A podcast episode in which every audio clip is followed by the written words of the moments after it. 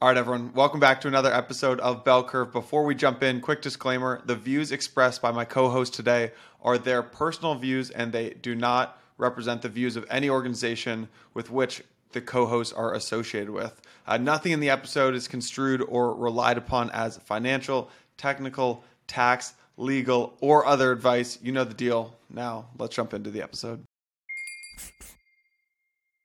Hey everyone, before we get into it today, just want to give a quick shout out to this season's sponsor, Rook. Close to a billion dollars worth of MEV has been taken out of users' pockets, and that's just on Ethereum, and that number is only getting larger, unfortunately. Rook thinks that it's time for a change, and they've built a solution which is going to automatically redirect that MEV back to where it belongs into your, the user's pocket. So you're going to be hearing all about them later in the show. I'm a huge fan of this team and what they're building, so stay tuned to find out more. Welcome to the intro episode, the kickoff episode to season four. Uh, I'm very excited to be joined by Hasu. We're going to be uh, taking a journey into the dark forest and exploring MEV. Hasu, welcome to the show, man. Yeah, woohoo! It's good to be back. Uh, to do, yeah, speaking about MEV and doing some podcasting, I'm very excited uh, to do this with you. Yeah, me as well. Me as well. Um, so let's just get into it. And folks who have, have listened to previous seasons of Bell Curve will know that the point of this episode is basically to lay out some of the ideas that we're going to be exploring in depth later in the season. And you know, I, I, think it would be a very cool outcome if both of us, uh, you know, we're going to lay some of these things out and we're going to kind of, you know, speak through and understand what our opinions are going into the season. And I would love it if we change our mind about a couple of things, you know, after we've discussed these topics with our guests. I think that'd be a great outcome. Oh yeah, um, I, I, when we designed the guest list, um, there's a bunch of people on there who I have have not talked to so far. So there will be a lot of new for me in these conversations, and uh, frankly, that's a that's a big reason also why I enjoy podcasting and, and why I enjoy um, doing this season on MEV because it allows me to meet new people and get new perspectives on on MEV, which is just a field that is constantly evolving. Yeah, I agree. So I, I want to start, um, you know, maybe to introduce the first big topic that we're going to talk about, um, which is what does equitable distribution of MEV look like across the MEV value chain. Um, there's a lot to unpack there. So maybe Hasu, could I tee it up to you and could you kind of break down this concept, right, that many people will be familiar with, but what the MEV value chain is, who are the actors, and then what do we mean when we talk about what does equitable distribution of value look like across that chain? Most people know MEV as the money that miners or validators can extract um, from reordering, inserting, uh, censoring, etc. The the list of transactions that they put into a block, right?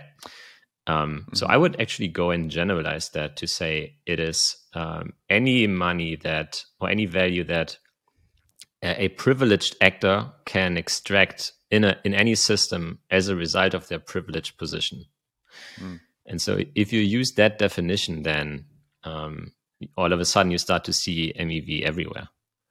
For example, uh, central banks, you know, going out of control, printing money that leads to hyperinflation. CC uh, Balaji. Um, you know, that's that's MEV, right? Google cheating in their ad auction. Um, that's MEV. There's there's just so many forms of MEV everywhere, and um, my bull thesis for crypto is actually that people want crypto in order to escape MEV in the real world. Mm. Right? They want systems that are more fair, uh, that are more decentralized, where there are fewer privileged actors in them that can uh, that can extract uh, less MEV. And so, um, yeah, I think um, I, I, like this kind of this arc um, that uh, there's MEV in crypto and MEV outside of crypto. And yeah, so um, I think we need to make sure that the that the systems that we build in in crypto are as resilient to MEV as possible, because otherwise the whole the whole thesis doesn't work out. Hmm. And I, I, think there's you know to borrow a a phrase that um, Stefan right has uh, has used is there's kind of this idea of MEV dystopia. And let's say that let's go into this season assuming that MEV is an inevitable outcome when you have different systems like this. And to your point, that could be a crypto economic network, that could be a central bank, that could be Google's ad network. Let's say there will always be privileged people in these sorts of systems, and there's always going to be a way to extract value.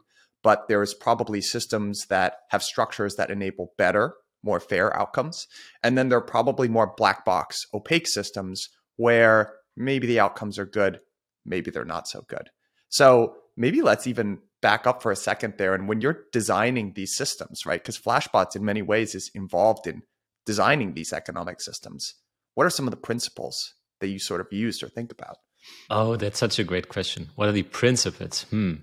Um, I would say one of the one of the main principles in reducing MEV is the idea of competition. Because when you when you have competition, for example, uh, in the MEV supply chain, we try to have competition at, at as many um, layers of the stack as possible. When you have competition between uh, different block builders in order to buy a, a, block from the next validator, then the result is that they start to compete on price and they start to bid up, bid up what they are willing to pay, and the validator makes more money. Hmm. If you go down one layer, then if you have more competition between searchers for the same MEV opportunity, they start to bid up the value of that opportunity and give more money to to the builder. Uh, one layer before that, um, let's say if you have more competition between wallets or applications to minimize the amount of uh, MEV that the user exposes, then there will be less money lost. And so I think um, competition, competition to do better, to be more innovative, and to find better solutions. That's one of the main principles. Hmm. A another one would be privacy. That's very big for us at Flashbots because if a transaction is private, then it's much harder to extract MEV from it because you don't know what the transaction is doing you can't simulate it. You can't say, oh, "Let me let me front run this transaction," for example, be, because while the transaction is is private, it, it, could do like a million different things, and so whatever you do is, is purely speculative, right? Um, so what else? I think giving control uh, over their transactions to users. I mm. think that's a big one. So a lot of a big reason why we are talking about MEV as such a big topic is that users and wallets and applications for a very long period of time did not take control over their transactions. They have the they have the power to do it, right? They they could, for example, use uh, a DEX aggregator instead of using Uniswap, or they could use a wallet that that protects them from uh, MEV that routes their transactions through a private channel to miners. Or they could change um, their RPC endpoint in, in, MetaMask to to do the same thing, right? Um, there, it's not like options are not available, but this is a complicated topic, um, and yeah, it's just very hard for people, I think, to see the differences and see um, to to to really compare different options and um, and know what even hit them. But I think one of the pernic- pernicious sides of FMEV is that it's often invisible to uh, to the eye. Right? You can look at your transaction, but even if you look at your transaction in in uh, in Etherscan, you won't necessarily see that you've gotten sandwiched, for example, because the the sandwich would be then in in different transactions that come before before and after your own transaction, right? And so it's um it's many things. It's it's a lack of um, awareness, a lack of visibility, a lack of sophistication, and yeah, so it's it's really a multi pronged problem that we are slowly chipping away at. Hmm. All right, so competition, privacy, redistributing MEV to users. Those are you know kind of philosophies and ideologies, right? So I want to kind of map that across the MEV value chain as it exists today. And my, my question to you is so if we kind of lay out, right, there's kind of users and wallets, um, then there's searchers, builders, relays, validators. And when you're you're designing how MEV should flow through that entire value chain, those principles that you laid out, I totally agree with. my question is what do you do when the principles that you're trying to design a system around bump up against the natural economics that organize that system? And what I mean by that is there's every incentive for actors in that value chain to uh, vertically integrate or create these little deals in between each other and consolidate so that it looks less and less like the design ideologies. How, how do you how do you deal with that bumping up? Uh, yeah, basically, you, you, have to include that in your design. Um, mm. So you always have to assume. I think in, in distributed systems design, you always have to assume that people act in their own best self interest, and nobody is. Um, yeah, nobody does something for someone else, right? Every everybody just does what's best for them, mm. and um, and you need to understand what these strategies are. These self motivated um, strategies, and then you need to design design the system that it's robust and it gives you the guarantees that you want, even when people just do what's best for them. Hmm. And so, I think, I think, we can. So we, we we we could go into an example, right? So, for example, why I would say so. Some people say that uh, there are different schools in MEV, which I actually don't agree with, and I'll tell you why in a second. So there's this is a straw man, but there's there's there's the school of uh, democratizing access to MEV, which which just says that um, well we can't. It's uh, it's like it's very difficult to to minimize MEV. So let's make sure that the the access to the best block is available to all validators. So mm. validators can stay simple and decentralized and we we isolate the the centralization and complexity of block building into this new role the block builder right? And then mm-hmm. we just we try to make this role very competitive but we isolate it first. And so this has already done a lot in order to curtail the the level of um, vertical integration that that you were talking about right? And then the other alleged school says we have to minimize mev hmm. instead of democratizing it right? Democratizing is, is the wrong path.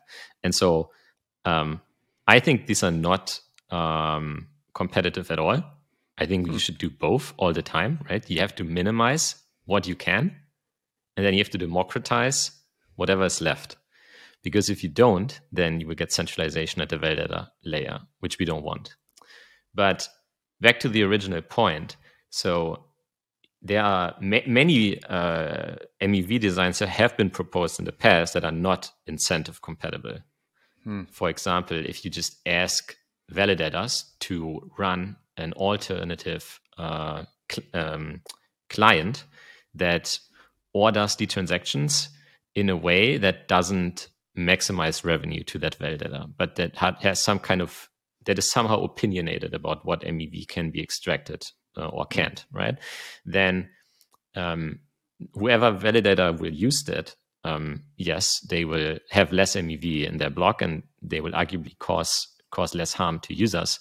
But using that client is not incentive compatible, and um, it just means that most validators will not do it, and um, and those validators who who do extract MEV, they will over time outperform and crowd out the validators who uh, who ignore the MEV, right? And so um, it, this shows that it's it's not even so even if you're willing to sacrifice something uh, in order to protect users from MEV as a validator, it's it's not even in it's not even it's not in your own best self interest, but it's not even in this in the best self interest of the system itself, because mm. all of the solutions must be coherent at the system level.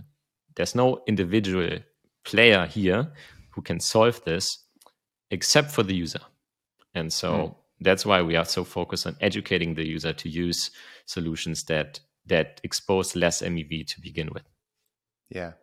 So let's let's talk about because an enormous amount of discussion thus far in MEV has been kind of dedicated to the validator level, right? And trying to enshrine systems where we don't have centralization at the, the and that's kind of the proposer builder separation, right, which is on the roadmap for Ethereum.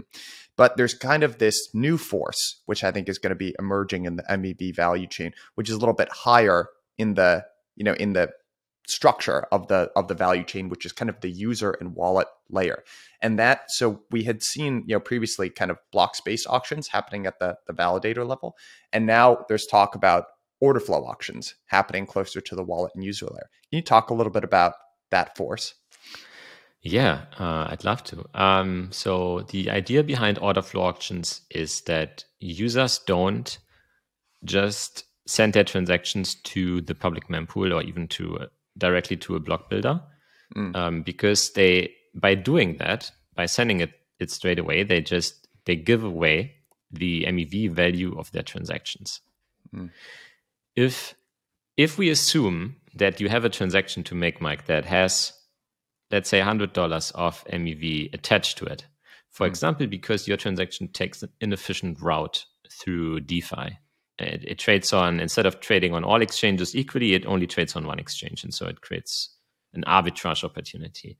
Mm-hmm. Um, then what the order flow auction does is it auctions off the right to execute your transaction or interact with it in some way that allows someone else to plug the MEV that is attached to that transaction. Mm.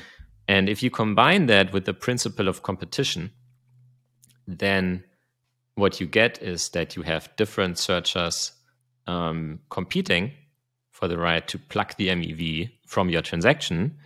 And you get the same effect that happens when searchers compete for the same MEV opportunity with the block builder. Um, what you get is they start to bid up the value of the opportunity. They start to bid up uh, the right to take your transaction, but instead to instead of paying it to the uh, block builder or the validator, they pay it to you as the user. Mm. And that allows you to reclaim the MEV value of your own transactions. So, you know what is a little bit exciting to me when I think about this? And we'll talk about the role, regulation is going to play a role in these systems that we're talking about. We'll get to that later. But, you know, the, the analogy has widely been used when describing MEV a payment for order flow, right? And that's a, you know, to use the way this works in traditional TradFi kind of markets is brokerages sell their order flow to internalizers like a Citadel Securities, right? And that's why Robinhood has been able to offer zero trading fees to its largely retail user base, which is kind of dumb, dumb order flow is the uh, is the is the word that these people use. And if you actually take that to its extreme, right? Citadel Securities did something like some incredible number, like eighteen billion dollars or something like that in in profit last year. So what's kind of cool, what you're talking about MEV redistribution to the user is the next logical step to that is actually to say, I'm going to compensate you and pay you actually to trade. So not only can you trade for nothing, but we're going to return some of that the fees that we got to you, which is an exciting concept to me. I think it's very interesting. hmm Yeah, it's uh, it is very interesting. I I would say that I think on a common sense basis, you you can never get paid to trade. And so it's just, it's a very tricky yeah. idea because you, you you are paying something, otherwise they wouldn't give you that service, right? It's it's just mm-hmm. that you're paying in an invisible way. And I think so. There's a lot of things. Um, or I, I think payment for order flow has a very bad reputation. Mm-hmm. Um, I I think the concept itself is sound, but um, I think what I dislike the most about it is basically the intransparency of uh, of how much you pay, right? What what's actually the cost of um, getting a particular trade executed, and I think that's that's where we can do um, a lot better in, in DeFi. Yeah, you know something that's funny about payment for order flow for me, because you're absolutely right, right? It, but to me, payment for order flow is almost a an example of fee preference. So you know when there when you have financial markets right people need to uh, there's infrastructure that supports that and the people that su- create the infrastructure need to extract fees in some way. So it used to be you know brokerages would charge you. It was actually a very honest business model in a way but people didn't like it because there's this very seen noticeable fee up front right in the form of used to be much higher but even with fidelity it used to be you know five dollars or something and now it's now it's zero. Instead people have opted for these invisible fees that you're kind of alluding to. And you know what Citadel does is when they get your order flow from Robinhood, a bunch of people buying GameStop, they don't trade directly against you. That would be illegal. But they understand, and this is statistical arbitrage, which is happening in crypto, and I want to get your thoughts on, is they understand that when people are buying GameStop, AMC is about to move. So the GameStop people don't get run over, but in a sense, the AMC people, the people that are about to buy AMC are going to get it at a worse price. So is that front running? I don't know. That's a weird philosophical question. Right now, I think the regulatory apparatus in the US says it isn't, but you know, it's an interesting question to pose. Hmm. It is a very interesting question. Um, I wouldn't consider that. I mean, I'm not sure if I would consider that front running. I mean, in a sense, you are using the information of one user to um, impact another user, but mm-hmm. I I'm also on the other hand not sure if if there is such a thing as the right to buy AMC at a stale price. Um, yeah. this is this reminds me of the the Flash Boys um, debate, right, where all yeah. of the um, the old trading firms were complaining that um, they were now no longer able, kind of, to to buy like stale market maker quotes on, on exchanges because they were starting to update so fast and so on. Yeah. So I'm I'm not sure. It's it's a very interesting topic for sure. I agree. All right. I, I want to keep moving through some of the ideas that that you and I want to explore. So one other big question that I have for you, and this is, you know, I, I know that Flashbots is working on this in the form of Suave. But even that kind of MEV value chain that we laid out, there's actually kind of another dimension to it because Ethereum has adopted a modular scaling roadmap, right? So not now, not only do we have um, the main chain of Ethereum, but we have layer twos, right, in form of Arbitrum or Optimism or Base, and then the idea is we might have you know either app specific um, kind of layer threes that sit on top of those those two. So each one of those systems, MEV is being generated. So one thing that I think we're pretty interested in exploring, and I'd love to get your thoughts on now, is how is MEV going to work in that world of uh, modular chains built on top of one another? Yeah. So I think the first thing that so first of all, I completely agree. So um, the rollup centric uh, roadmap of Ethereum, and not even not even just that, I think it converges. And you had this great season on kind of the modular stack in Cosmos. I think that the world of Cosmos and the, the world of Ethereum they are converging in the middle. Mm-hmm. Um, I think, and I mean, this is not a this is not a new opinion, but I, I think the Ethereum um, community has been better at executing um, mm-hmm. and distributing, and so I think my my money would would still be on um, The Ethereum ecosystem out, out competing the, the Cosmos ecosystem from here. But nonetheless, technologically speaking, they are converging. And I think um, in it will be very hard to say in the future if a particular project will be an Ethereum project or a Cosmos project, just because of how the different layers can be mixed, uh, mixed and matched, right? So, what does it mean for MEV? So, I think intuitively speaking, the MEV accrues to the execution layer. Mm. With the caveat that actually the MEV accrues to, like technically speaking, the MEV accrues to whoever gets to order the transactions. Mm. And so usually uh, the execution layer has some control over the ordering. So they, they can decide to forego that. They can opt into being what is called um, a layer one sequenced rollup or a based rollup, right? Um, or opt into any kind of shared sequencing system. And in that case, the this alternate system that now sequences that transaction now accrues all of the MEV. There might, of course, because the, the, the, the execution layer has the ultimate right to decide who they want to give the right of sequencing um, who they want to outsource that to. So they still have a lot of economic power over that and can can hopefully negotiate some form of profit share. So that would be my that would be my first uh, comment on that uh, MEV in the modular stack. Then how is it going to look? I think one interesting takeaway is all of these layer two sequences right now are centralized. Mm. And all of these layer twos have roadmaps for decentralizing their sequencer. But if you look at what the sequencer actually does, it's it's a combi- it's basically the accumulation of what the block proposer and the block builder does in Ethereum layer one.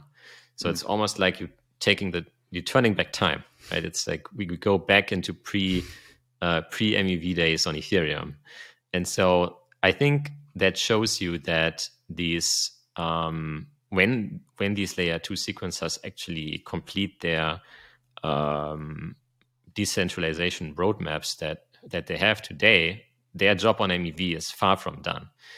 I think that they will all have to struggle with the the same problems that Ethereum uh, was struggling with um, about uh, basically there being um, very inefficient MEV extraction. Um, the uh, the uh, MEV introduces a very big skill differential into block mm. building.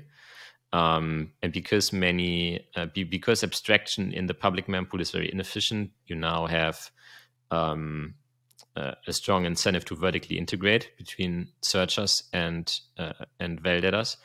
And um, yeah, all of these things will be true on layer two as well. And, so, yeah. lo- long story short, I think what we need on all of these layer twos is a form of PBS, um, meaning proposer builder separation, meaning we, we need to um, we need to abstract out the the role of the block builder. And yeah, I think these are two points that I'd make um, about the modular stack. And yeah, let me know if you want to dig in any deeper into I, that. Yeah, I have more questions. Um, so some and some of this I know the rules are kind of being written in real time, but you know I think it's a good heuristic kind of rule of thumb that the MEV will accrue to the execution layer. That makes intuitive sense to me. I follow that. Here's my question to you right now, and I'm going to ask this question within the context of a single sequencer world, where with the assumption that we're going to move to a decentralized sequencer set over time. But in the single sequencer world, right? Uh, let's use the optimism model for now. So you basically get to bid to run the sequencer for a specific period of time and order the transactions. And if the profit that you can extract ordering that transactions in that period of time exceeds what you have to pay, then you're in the money and everything's good. But the difference in between, you know, being a, having the ability to order transactions at the base validator level at Ethereum is once you order those transactions, the block gets you, that's the settlement consensus layer. But this layer is still one layer up. So you could order those transactions, but then how do they get sent down? You know, how do you make sure that the the way you've ordered the transactions will settle in that way so you can extract your profit?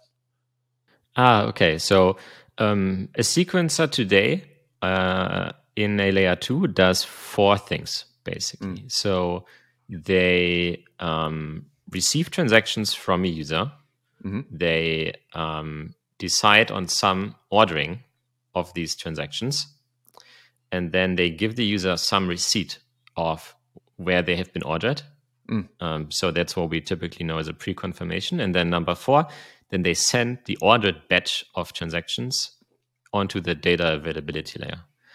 And that's what basically creates finality uh, from the perspective of the layer two. So from from the perspective of the layer one, these um, you basically still need a validity proof of this batch uh, uh, th- that it, it, leads to a, a, valid state transition, um, or you need some fraud proof window to pass that basically proves the same thing, right? So it's this is but this is about convincing the the layer one uh, bridge. So from the perspective of the layer two, once the um, once the the sequencer has posted the data availability batch or the, the batch of transactions onto the data availability layer, the transaction is uh, is is practically final. My next question for you here, and this is the last on this topic, and then I want to move on to some other topics, is you know the amount of fees that validators can extract from from MEV and then their other revenue sources. That's the security budget. They're securing the Ethereum network, right? So I see a couple of different competitive forces here that might impact the security budget of Ethereum. One, you have the emergence of order flow auctions on main chain. And then you also have these sequencers, right, which extract their own MEV. And those I see as, am I correct in seeing that that's kind of uh, taking away from the the revenue that validators can extract? And should that be a cause for concern for the security budget for Ethereum? Um, yes. So I think in the broadest sense, if we if we if we look at a um, a builder as if if you look kind of a sequencer and a builder as, as one and the same, then yes, any money that is extracted by any other participant in the supply chain that is not a, a validator, that lowers the security budget of Ethereum. Mm. But I would say that MEV should not really be counted towards the security budget. At least mm. that is how the Ethereum core developers think about it. So I think they see MEV as kind of an add on, but it's not something that they want to enshrine. It's more something they, it's definitely something they want to minimize over time. And um, and so Justin, I think it was Justin Drake who a couple years ago introduced this idea of the minimum viable security budget, or it may have been Vitalik, I'm not sure, but the idea is that the the minimum the, the minimum necessary amount of security should always be paid from inflation. Mm. Um, nowadays, we it could also be paid through the base fee. So right now, the base fee is basically set by the most recent degree of congestion in the network. So the network was very congested, and the base fee goes up, and the network was not very congested, the base fee goes down. But you you could change this this base fee based on other factors as well.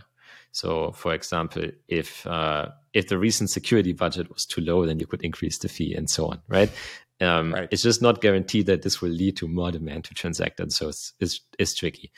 Um, but I don't think Ethereum will have the problem or the need to do that um, because if Ethereum has a lot of holders, and um, I think that um, Ethereum uh, can pay its security budget through inflation. Um, and yeah, that should be enough. It should not have to rely on MEV. Yeah. And there is one topic that uh, I know our, our first episode, we're going to be talking to Tarun Chitra and Justin Drake. Uh, and I know he wants to talk about MEV burn as well. Um, so we'll we'll pick his brain on that. Hey guys, quick break from the show here. I want you to imagine something for me. Imagine swapping two stablecoins on chain, paying zero dollars in gas, and instead getting a rebate of two thousand dollars. This is something that's actually happened on chain. To understand how, I want to introduce and thank this season's sponsor, Rook. Zooming out for a second, the current state of affairs at MEV is billions of dollars so far have been extracted from users' pockets using MEV. Rook is coming in and saying enough is enough. Blockchain should drive value to their users and the applications they use. It is time to leave the hobbyist era behind us if we want to move forward and we want to get this right. That's why Rook has built a custom blockchain settlement network, and it's one that gives you full control over the entire transaction lifecycle. Today, you can connect to an open source Rook node. The Rook protocol will automatically match, bundle, and auction your orders and transactions in seconds with zero gas overhead.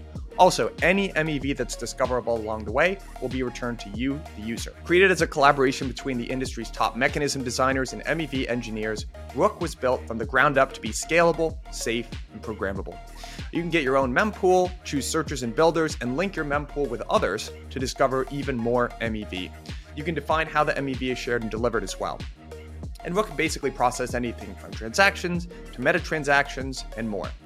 This is the way that blockchains basically should have been from day one. So, if you're a user listening to this, here's what I want you to do. I want you to go to your wallets, go to your favorite app, your node provider, and say, hey, I want you to be working with these guys, Rook. I want the MEV that I create to be redistributed back to me.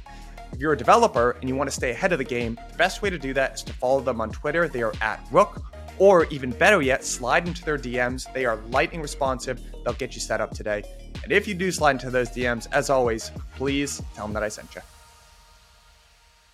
I, I want to move on to, you know, I think many people are familiar at sort of a high level with the idea of what a searcher is and what a builder is.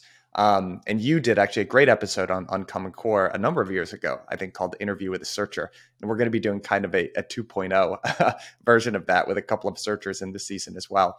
But I would love it if you could just give for people like help formalize like what does the searcher landscape kind of look like today? And maybe if you could kind of touch on like searchers that optimize for long tail MEV versus short tail MEV. And if we could also touch on this idea of statistical arbitrage, kind of CEX to dex arbitrage as well, that'd be great. Yeah. So I think that there's a couple of ways to slice that pie.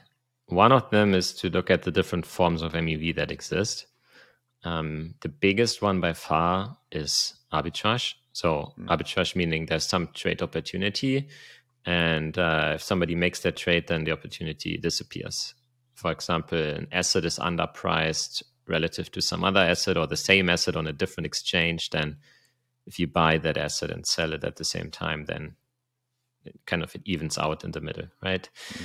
And um, so arbitrage, I believe, represents about 80% um, of the MEV. And I want to caveat that by saying that MEV in general is very, very hard to track.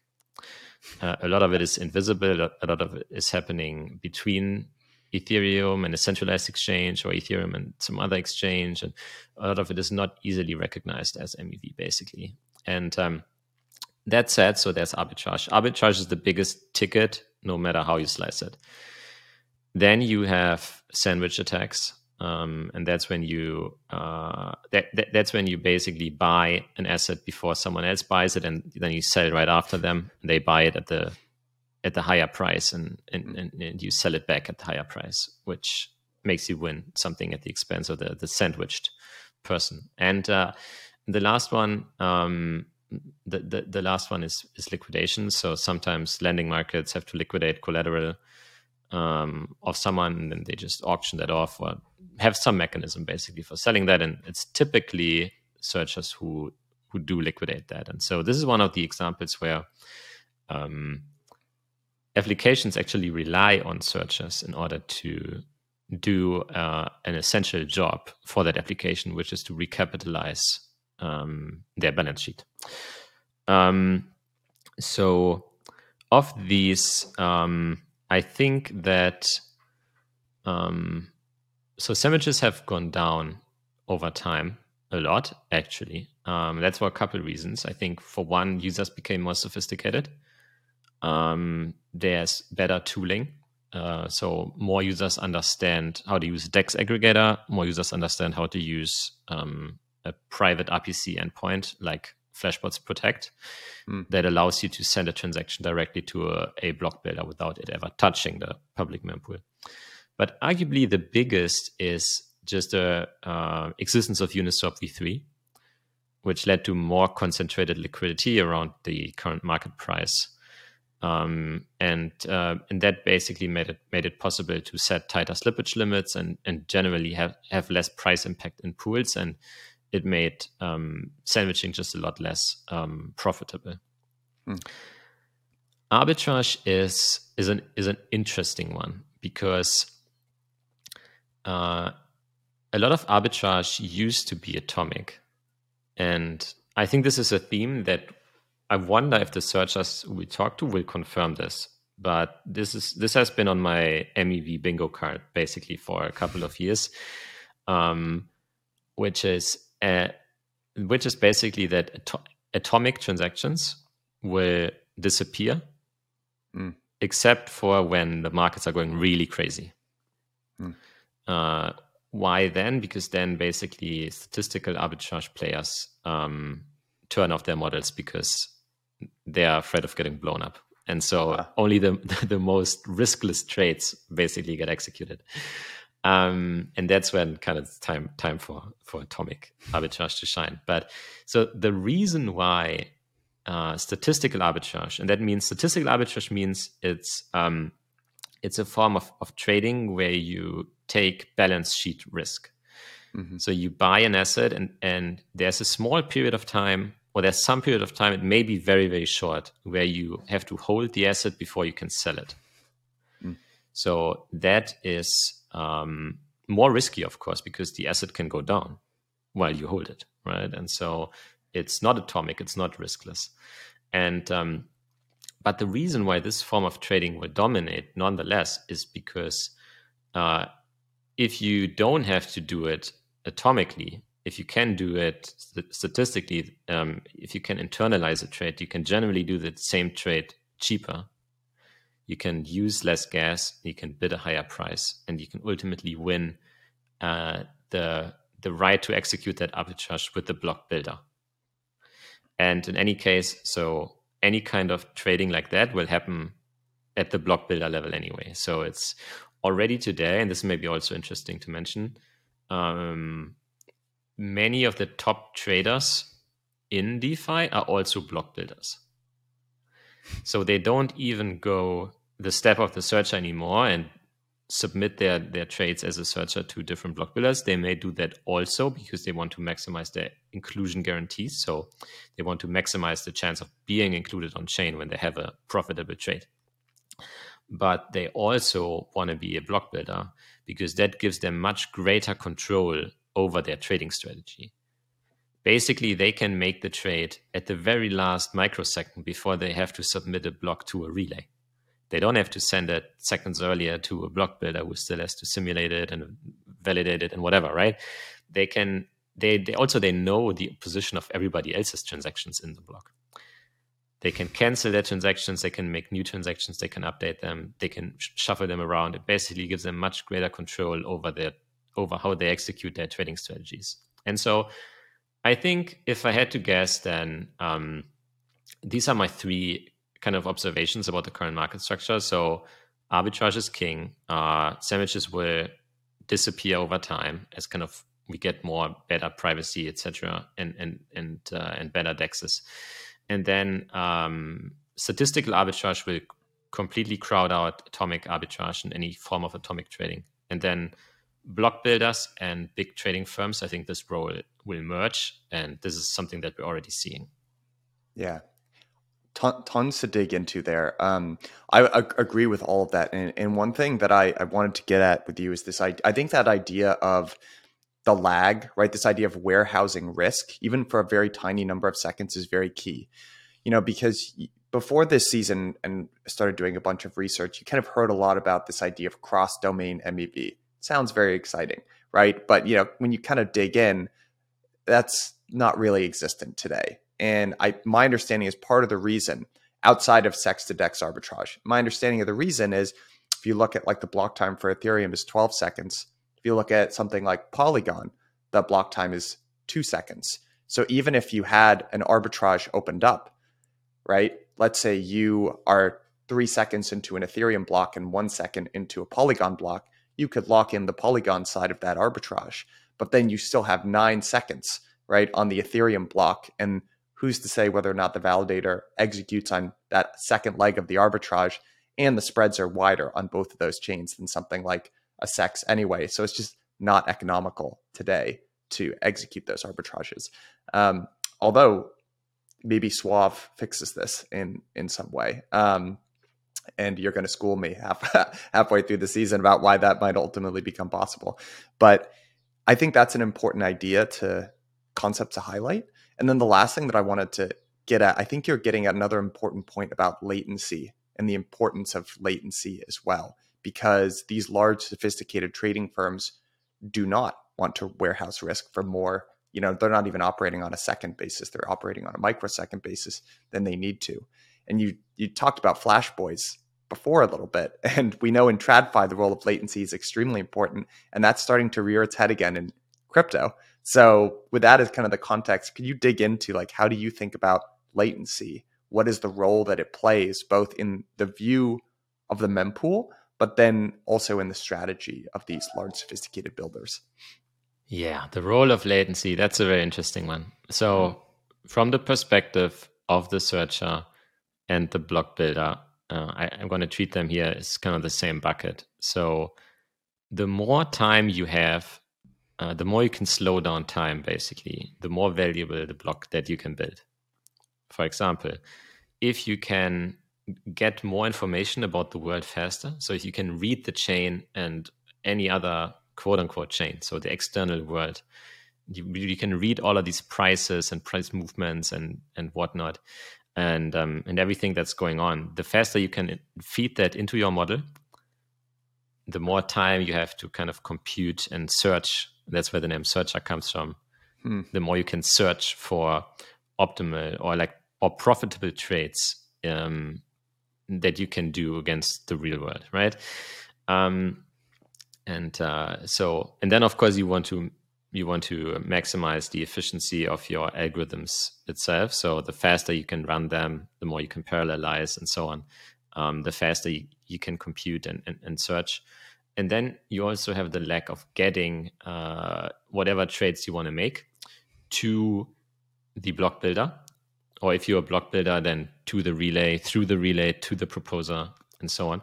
And um, you would like to do that as late as possible because that again that maximizes your time and it minimizes the risk of something going wrong. And that also hints to um, th- this going wrong also hints to kind of the value of um, cancellations. So you may submit your transaction but then the price moves rapidly and you kind of you say oh i don't actually want to make this trade anymore and so you have to cancel it and that happens all the time mm. and so that shows you why um, many trading firms actually opt to become block builders themselves because then uh, any cancellation is instant because they're doing the computation and the block building locally. They they don't have to go through around half the world to to some other block builder who has to well you know the uh, the cancellation has to travel and they and then they have to execute it and then they have to send you back a receipt and whatnot right? And so um, yeah the more this has the more this can be compressed. Of course the better for you. And you can see why searchers and builders um, and proposers all have a very strong incentive to lower the latency between themselves as low as possible mm. because that just maximizes their collective payout and that's a very that's very very dangerous basically because um, if this trend is or if, if this incentive is, is sort of allowed to run wild then what you get is at the limit you get searchers who are co-located with block builders and you get block builders who are co-located with validators all in a very small geographical area in the case of TradFi even within the same data center right inside um in, inside new, new jersey or whatever right or yeah, chicago. Um and uh and and this might be okay in TradFi because TradFi is built on top of um, local jurisdiction, local law, law, law, um, and so on. Anyway, but the ambition of crypto is that it's a system that is global and that is neutral. And when you have systems that rely on low latency, where it's better to be to have a lower latency towards other actors than to have a higher latency and so you can never completely avoid this, but where it just pays a lot to have a low latency to other actors, then you will always erode um, this geographical decentralization and this neutrality over time because you basically disincentivize being somewhere in the world that's not close to everybody else. Mm. And this is something that I predict um, will be a, become a bigger topic uh, in the next year of talking about MEV, and uh, as usual, Phil Daian. Um, so he's the uh, he's the one of the co-founders of, of Flashbots, who, who, wrote the original um, Flash Boys 2.0 paper that um, that that first talked about MEV. Uh, he recently put out a, a post about latency and geographic uh, decentralization, where, where he laid out this argument uh, in much greater detail. So I would recommend everybody to to check that out because it's really important. Um, what this means basically is that in the systems that we build, we need to make sure that they are not sensitive to latency. Otherwise, we will get this. We will just recreate TradFi. We will recreate the same latency games, and we will not. We will basically fail in building decentralized blockchain systems Instead, we have to build systems that are more tolerant to to higher latency and who, to actors who who have a higher latency and don't punish these actors for being at a different part of the world. Um, because otherwise, you will get what you wish for, and that would be not good for crypto. Hmm. I've got one one question for you here before we move on to our next topic here, which is I total I I I generally agree. Um, I agree with you on that front. But I think also, you know, this this kind of hits into it. There's fierce debate right across where you would call kind of like the MEV maximalization corner of crypto and then the fair ordering uh, order of uh, corner of crypto. And there's no sort of Shangri La, you know, when it comes to this sort of thing. So if you remove latency as a vector of competition for how MEV is extracted, what is the other side of that coin if you had to steelman it. Do you want me to steelman fair ordering or do you want me to mm-hmm. the other side to fair ordering? What I heard from that argument basically is like we we can't be opt we can't allow uh, latency to be the deter- the determining factor in how MEV gets extracted. So what is the you know if you push down the latency competition vector, what is the other competition vector that rises up? Aha. So what competition vector rises up when you minimize latency mm-hmm. is price. And so because you turn you turn basically a latency auction into a into a price auction and you force the parties to compete on on who pays the most in order mm. to fill a certain opportunity. And price is more compatible with geographical decentralization than latency. And so that is one big reason. Um, there are other reasons as well. So auctions are generally more fair and more welfare maximizing. Mm. Um, and they also uh, welfare maximizing meaning so the this, the party who wants the item the most uh, are more likely to get it. Um, and then they are also more efficient in the sense that uh, they maximize revenue for the seller uh, of block space. And so in in in a market where the the validator or the sequencer uh, can pick their own ordering, then they would always prefer to do an auction because that actually maximizes the revenue that they can get. I would no so and this is maybe where we build a bridge to the modular stack again. So I can mm. totally understand the appeal of um, of fair ordering protocols. Um, they they just feel more fair. There are uh, it's sort of very natural that as a human you you think well I was like my transaction should be ordered in the order that it was received right and um, it's only at the limit that it starts to break down um, when searchers start to compete and basically it leads to this geographical decentralization. But that's the same argument as why users li- love Robinhood. It's basically the good is very visible and the bad is very invisible to them. Mm. It's a kind of systemic effect that doesn't affect them personally. It only affects the guarantees of the system as a whole. But that said, there are some nice properties that um, fair ordering protocols have that that auctions don't have. And I, I would say the biggest one the biggest one is it's much easier to make a fair ordering protocol private than to make an auction private. So if you have a list of encrypted transactions, then you can only reveal um, the timestamp when the transaction was received. Uh, and you can come to consensus on that in a, in a decentralized network. Um, and, and then you can order these transactions and you can later decrypt them and then you have your ordering. But it is a much harder problem to take the same list of encrypted transactions and compute the output of an efficient auction hmm. where you say the transaction that pays the most goes at the top, but you also want to um, minimize any conflicts between them, right? Because in um, in this type of system, a lot of transactions will basically conflict with each other, right? And so this is true in both cases. Um, but at the limit, it's it is easier to to make a fair ordering protocol private than it is to make an auction private. And so th- that's my personal steelman of mm. of fair fair uh, ordering protocols. Mm. I think it'll be interesting to see because you know we've got the two maybe biggest brand kind of layer twos on Ethereum have very different approaches to MEV between Optimism and Arbitrum. So it'll be fun to see how that kind of plays out in practice. Um, yeah, and, and Starknet, I, I, don't think has commented at all yet, right, on on what kind of uh, ordering preference they would prefer, at least that, that I'm aware of. No, no, me either. Um, and and I mean, this decision is, will be made, I think, in real time. There's going to be, I mean, we're recording this on the day I think zkSync has gone live, so congratulations. But you know, there's they Polygon is launching their their zk network as well. So I think this this decision will be made in real time. We'll probably see the pros and cons play out, and it'll be very interesting. Um, one other, uh, so a lot of this season is going to be focused on MEV on Ethereum, but we also have a couple ed- uh, episodes dedicated. We've got a MEV on Solana episode and an MEV on Cosmos episode. Uh, now, this is the Cosmos one's a little near and dear to my heart. We the whole last season was pretty much focused on Cosmos, and we did an MEV episode.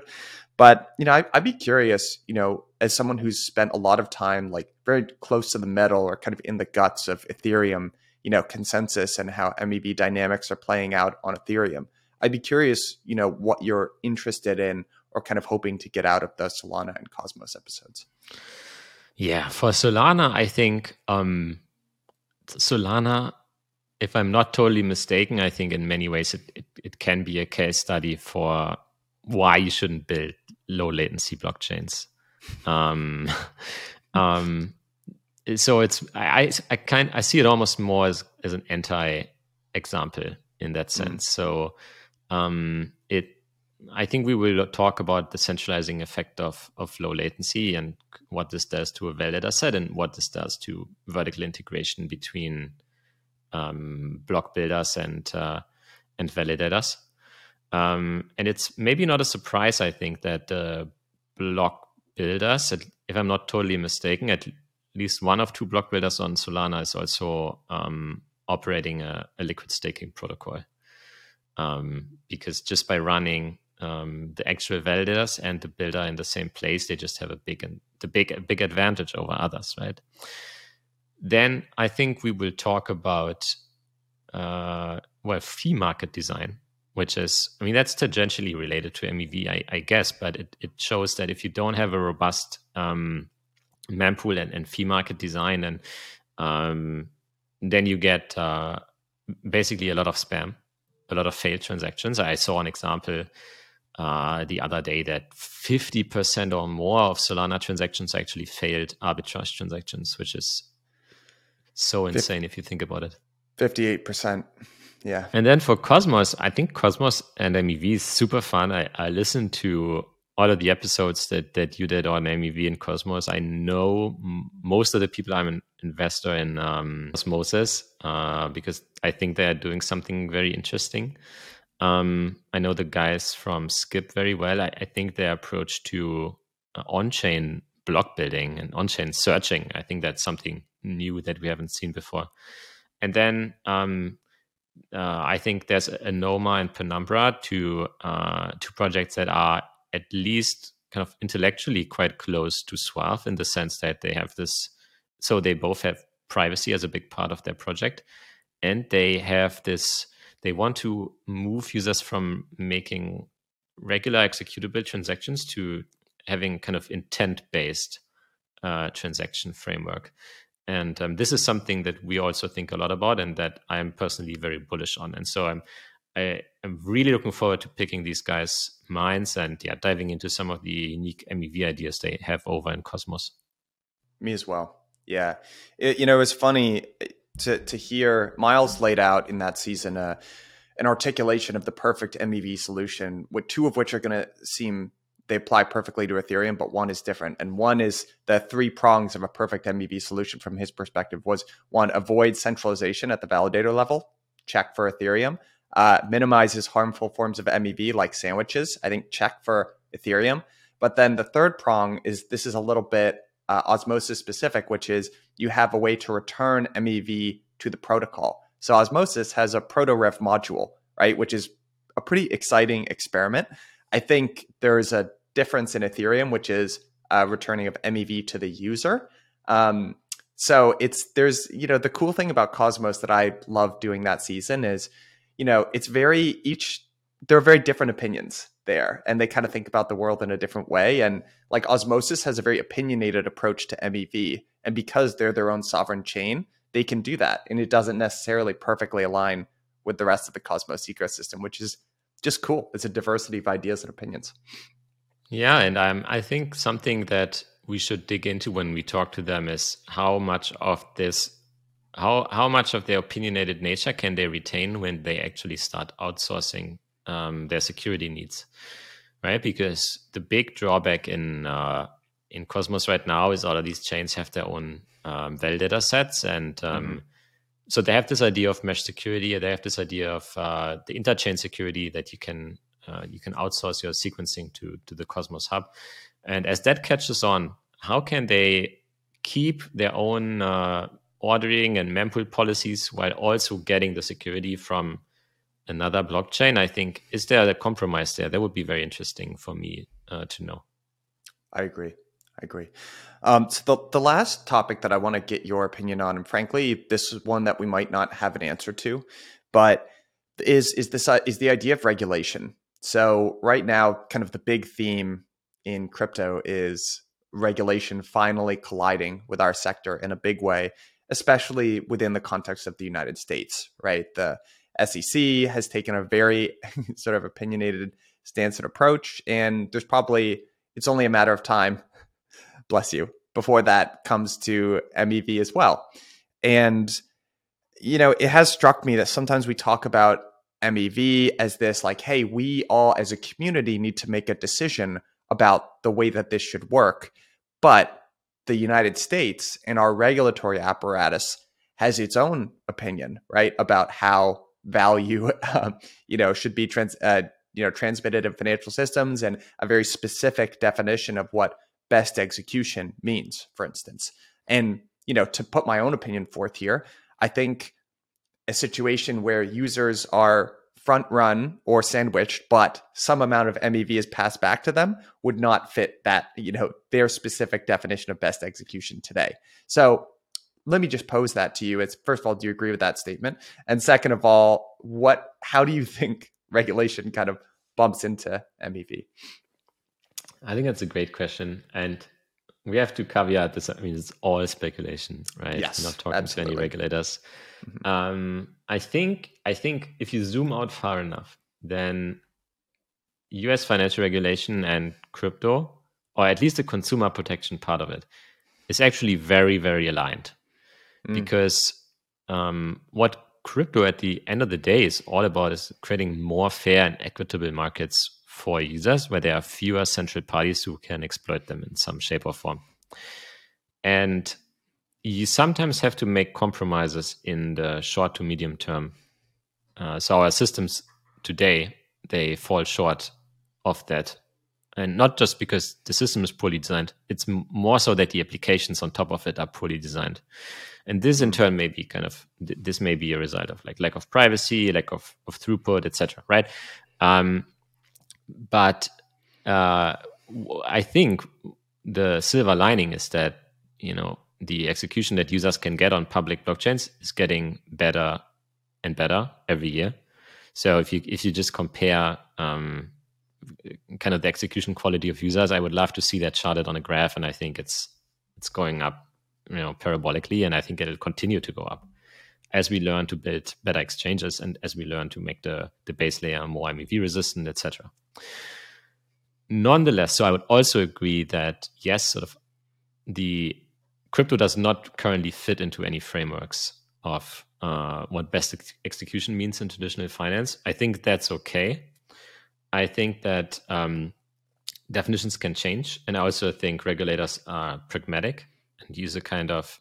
I think they apply their force where it's the most necessary, except Mhm. if they get some kind of, of course, orders from above that are more political or of kind of national security interest. Um, and the, the the third point would be that what we need to build our systems in a way that they are just not subject to the regulation of a single party. Because if a single regulatory regime can make the rules in crypto, then crypto just as a concept has just failed. And that's why I'm so anti latency minimization and so on as well, because this just creates the conditions for crypto to centralize in a single geographical regime. And this is something that we have to avoid. We need to make it so that that crypto has power centers in the US, in Europe, in Africa, in Asia, in China, and so on. And uh, I think that's when crypto re- reaches its its maximum um, resilience. And the and no single regulator can come along and kind of enforce its own preferences or utility function on the system as a whole. They they maybe they can say, well, as a US validator, here's what you can and can't do, right?